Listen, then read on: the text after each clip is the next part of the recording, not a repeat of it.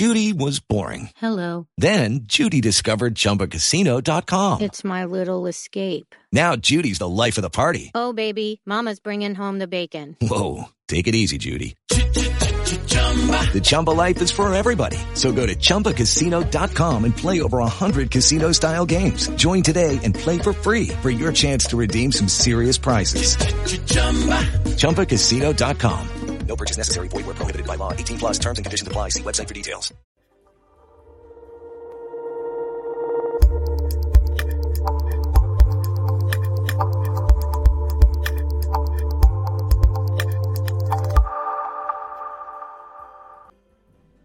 Herkese merhaba arkadaşlar. Pazartesi gününde, haftanın ilk gününde, iş gününde tam 20.30'da yine Alper Altun YouTube kanalında canlı yayınımıza başlıyoruz. Bugün de çok önemli bir konuğum var. Ukrayna'dan TGT Haber Dış Haberler Müdürü, TGT Dış Haberler Müdürü ve savaş muhabiri günlerdir savaşın başlamasından önce oradaydı. Hala da orada kameraman arkadaşımız Yusuf Öztürk'le birlikte Tuna Öztünç konuğum.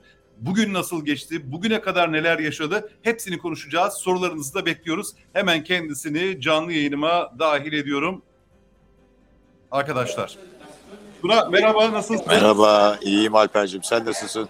İyidir dostum, sağ olasın. Şu an neredesiniz? Hemen sıcağı sıcağına onunla başlayalım. Kiev'den ayrıldınız mı? Yok, hayır buradayız. Şu anda hala oteldeyiz. Kaldığımız otelde 15-12 gündür daha doğrusu. Aynı otelde lobide. Bugün başka basın mensuplarından öyle bir durum yok mu? Şöyle oldu. Şimdi bir elçilik, Türkiye Büyükelçiliğinden aradılar. Ukrayna Büyükelçiliğinden Türkiye'nin. Gazetecileri hani tahliye olmak isteyenler varsa, ülkeyi terk etmek isteyenler varsa hemen elçiliğe gelsinler. Tahliye işlemi başlatacağız dendi. Yani orada tabii hani burayı da terk etmesi de önerildi gazetecilere Büyükelçilik tarafından ama hani bu resmi bir ibra değil. Bu sadece şifayen işte aranıp hani gitseniz iyi olur. Burayı ayrılsanız başkentten iyi olur dendi Kiev'den. Dolayısıyla sizin için bir tahliye hani şeyimiz var, planımız var. Diğer Türk vatandaşlarıyla birlikte gazetecileri de aynı trenle yolladılar. Oo. Kaç Türk gazeteci vardı? Kaça gitti? Valla buradaki şöyle söyleyelim. Benim dışımda 4, 6, 7 gazeteci kaldık. Koskoca Türk medyasından yüzlerce televizyonda 7 gazeteci kaldı. 7 gazeteci kaldık. 7 Türk gazeteci kaldık. Yani şöyle söyleyeyim. Evet. Ya bu arada 8 özür dilerim. 8 çok düzeltiyorum. 8 güncelleyeyim. 3 televizyon kanalı, yani bizimle birlikte toplam 3 televizyon kanalı, bir başka haber ajansı.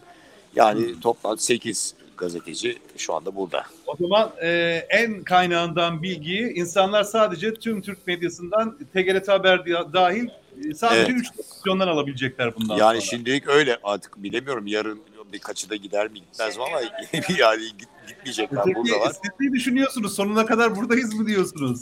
Ya hayır, biz de zamanı gelince buradan ayrılacağız tabii ki. Burada sonuna kadar kalamayız. Biz de zamanı gelince yakın bir zamanda biz de buradan çıkmış olacağız. Peki bu Kiev'deki durum nedir? Rus askerleri artık her an orayı kontrol altına alabilir mi? Biraz da bu yüzden bir tahliye tavsiye ediyoruz. Yani aslında artık Ruslar Kiev'deler aslında Alper'cim. Yani Kiev'in sınırlarında işte hem İrpin'deler. Buciga'dalar ve aynı zamanda Bolifonda'dalar. Bolisov'da daha doğrusu düzeltiyorum. Zaten bu içeride varlar. Bunlar hepsi Kiev'e bağlı bölgeler zaten. Kiev'in başkenti çevresindeki 3 bölgede şu anda oradalar zaten. Şehir merkezinden ortalama her sınırdan bakarsan 15-20 kilometre uzaktalar yani. Şehir merkezine ulaşmaları bu kadar kaldı. Şaka gibi. Bir bağımsızlık meydanı işte o merkezdeki oteller. Aynen orada. Yani işte hükümet binaları, devlet daireleri, yani işte belli şehrin merkezi, Kiev'in en güzel noktaları zaten merkezinde. Yani oralara ulaşmaları 15-16 kilometre, 20 kilometre. Ama İrpin'de çok yoğun çatışmalar var. Yani orada Ukrayna ordusu ciddi bir mukavemet gösteriyor orada. Her ne kadar şehirler büyük ölçüde Rusların kontrolünde olsa da orada şehir çatışmaları var. Yani şehirlerdeki mevzilerden Ukrayna ordusu karşılık vermeye çalışıyor. Rusların ilerleyişini durdurmaya çalışıyor. Ne kadar başarabilirler? Tabii onu bilemiyorum ama çok güçlü bir ordu çünkü Rus ordusu. Fakat şu da bir gerçek ki Ukrayna'da müthiş bir direniş gösteriyor. Bu arada şöyle bir durum var.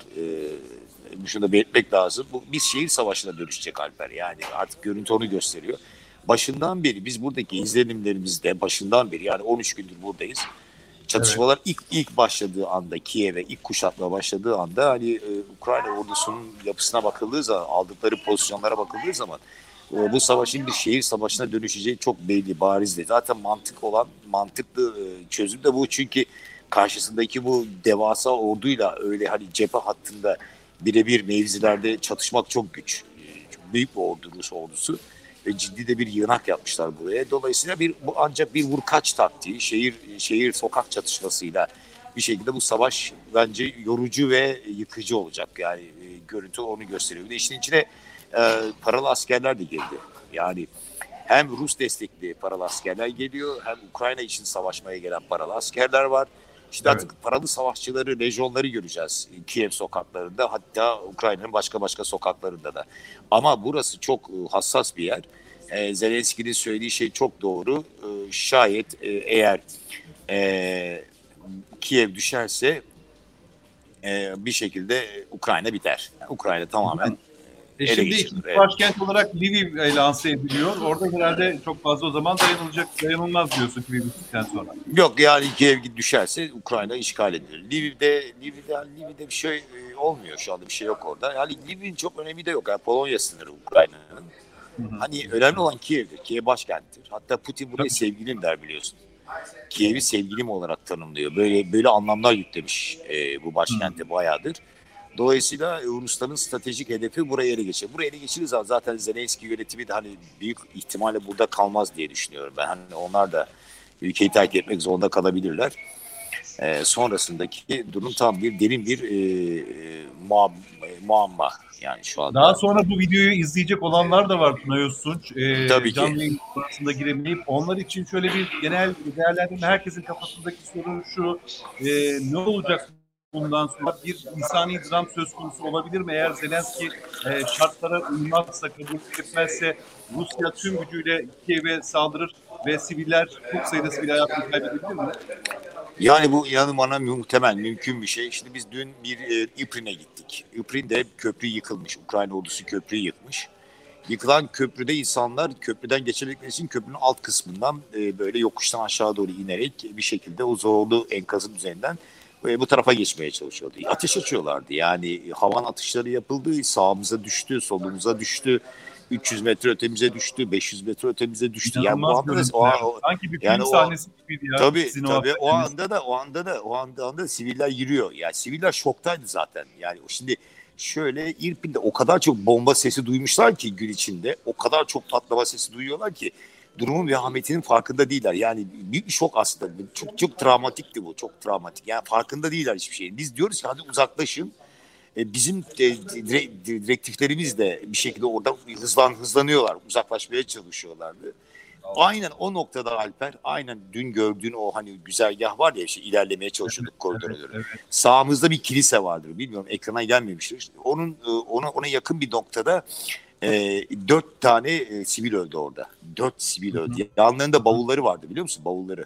Yani havan atışlarında isabet ediyor ve 4 sivil orada hayatını kaybediyor. Dolayısıyla yarın öbür gün buraya kapsamlı bir kuşatma başlatıldığı zaman çok ciddi kayıplar olur. Yani sivil kayıplar olur, yıkım büyük olur. Ama beni asıl endişelendiren burada çok açık söylemek gerekirse hani şehri biz artık biliyoruz ne oldu ne bittiğini. Bu da şehir çatışmalarında çok daha vahim sonuçlar çıkar burada. Yani Halep'te de ben bulundum sana anlatmıştım daha önce çok yerde bulundum evet. Suriye İç Savaşı'nda.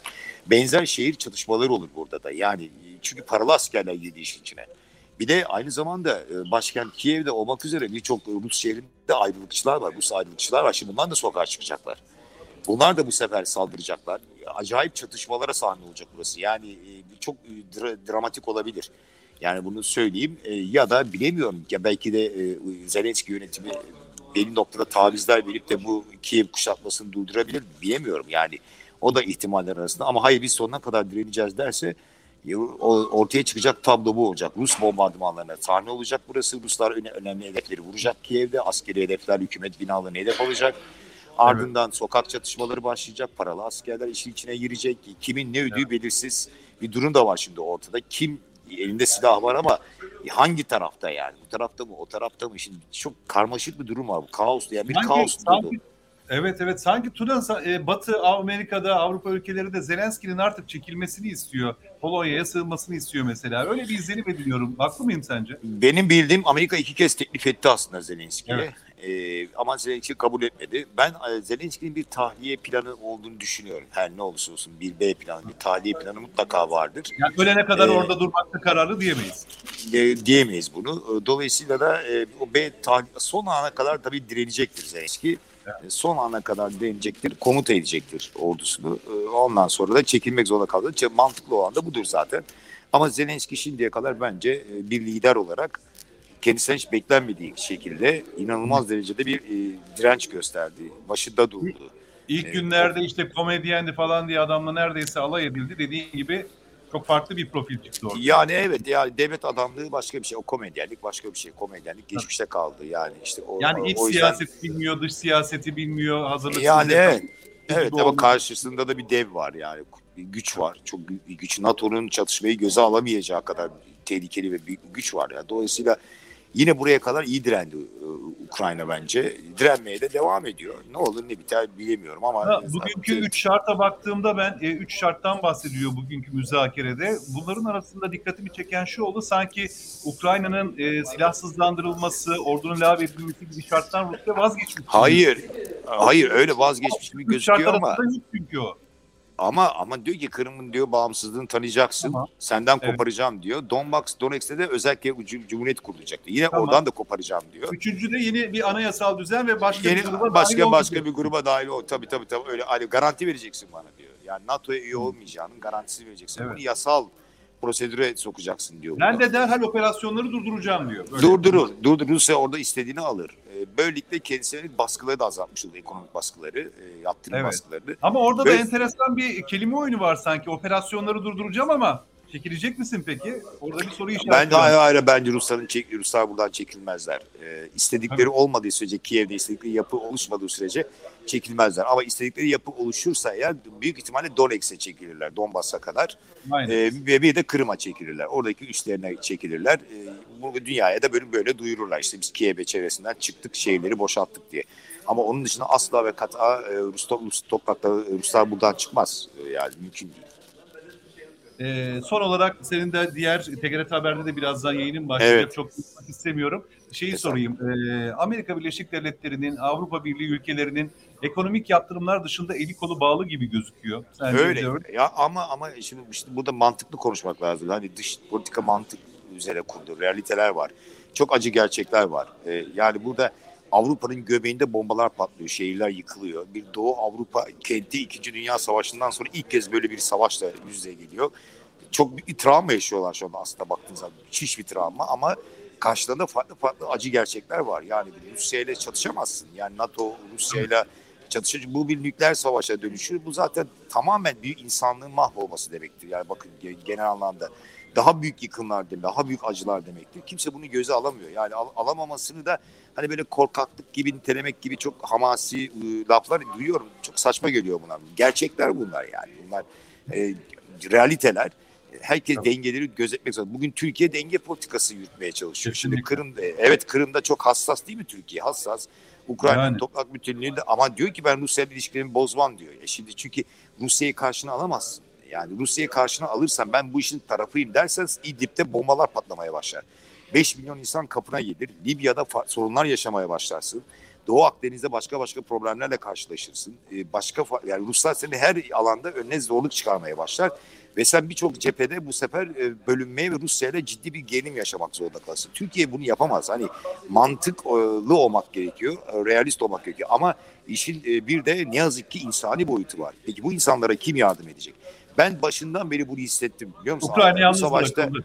Yalnız kalacakları ben burada başından beri hissettim bunu. Yani gördüm bunu. Yalnız kalacaklardı. Yani ama yine bak şu da var. Yalnız kalacaklar diyoruz ama korkunç yıkıcı yaptırımlar da uyguluyorlar. Ruslar bunu da görmezden gelme. Çok yıkıcı yaptırımlar uyguluyorlar yani. Ve Ruslar buna dayanamaz. Bugün gördüm Yandex'in iflas etmesinden bahsediliyor. Tabii. Hayır. Bu bloğa kadar değer kaybetmiş ki. Hayır, kısa vadede yıkımdır bu. Kısa vadede yıkım yaşar Ruslar. Ruslar bunu bildikleri için zaten 3. ayağındaki Zelenski'den taviz koparmaya çalışıyorlar. Yani şunu kabul et de bizim de buradan çekilelim, hani Kiev'den çekilelim diyor. Şimdi göreceğiz bakalım ne olacağını. Bugün hala yansımaları çıkmadı ortaya ama işte bazı 3. maddede biraz gevşetiş diyor Ruslar şu silahsızlanma meselesini, ama evet, bunu da belli bir kılıfın içinde yaparlar yalnız, onu da söyleyeyim. Yani o Ukrayna ordusunu da yönetmek isteyecek Rusya. Onun yönetebileceği bir Ukrayna ordusu olacak orada. Yani koşullar bunu gösteriyor Alper şu anda.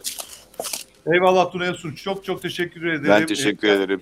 Önemli zamanında bize de bir 15 dakika ayırdın. Allah kolaylık versin. Allah razı olsun. Teşekkür ederim. Gerçekten çok zor günlerden geçiyorsunuz ve çok büyük bir başarıyla da bu gazetecilik sınavını veriyorsunuz. Çok teşekkür ederim. Lütfen devam edeceğiz. Görüşmek üzere. Teşekkür ederim. Hoşça kal. Aleykümselam.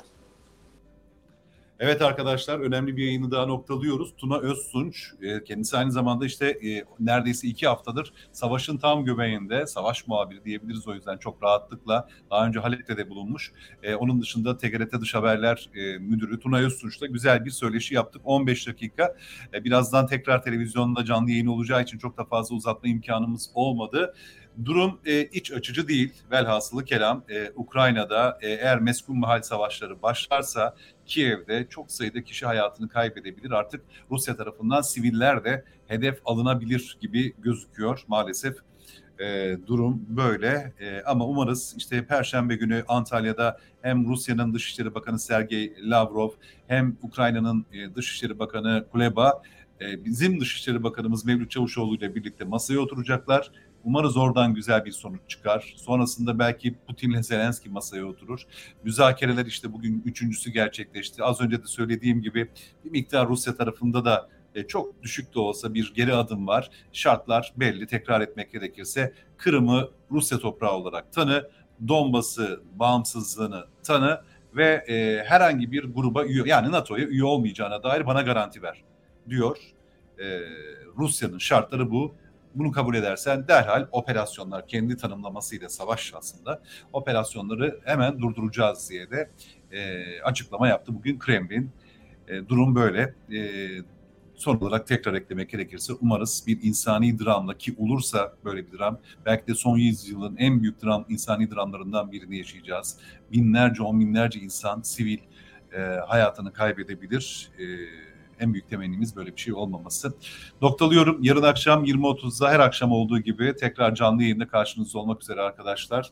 Videoyu beğenmeyi unutmayın şimdiden.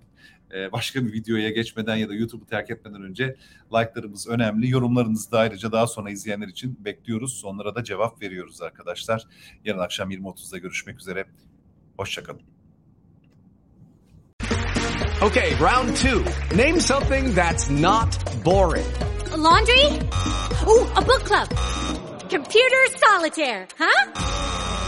Ah, oh, sorry. We were looking for Chumba Casino. That's right. Chumbacasino.com has over 100 casino-style games. Join today and play for free for your chance to redeem some serious prizes. Chumbacasino.com. No purchase necessary. Void where prohibited by law. 18+ terms and conditions apply. See website for details.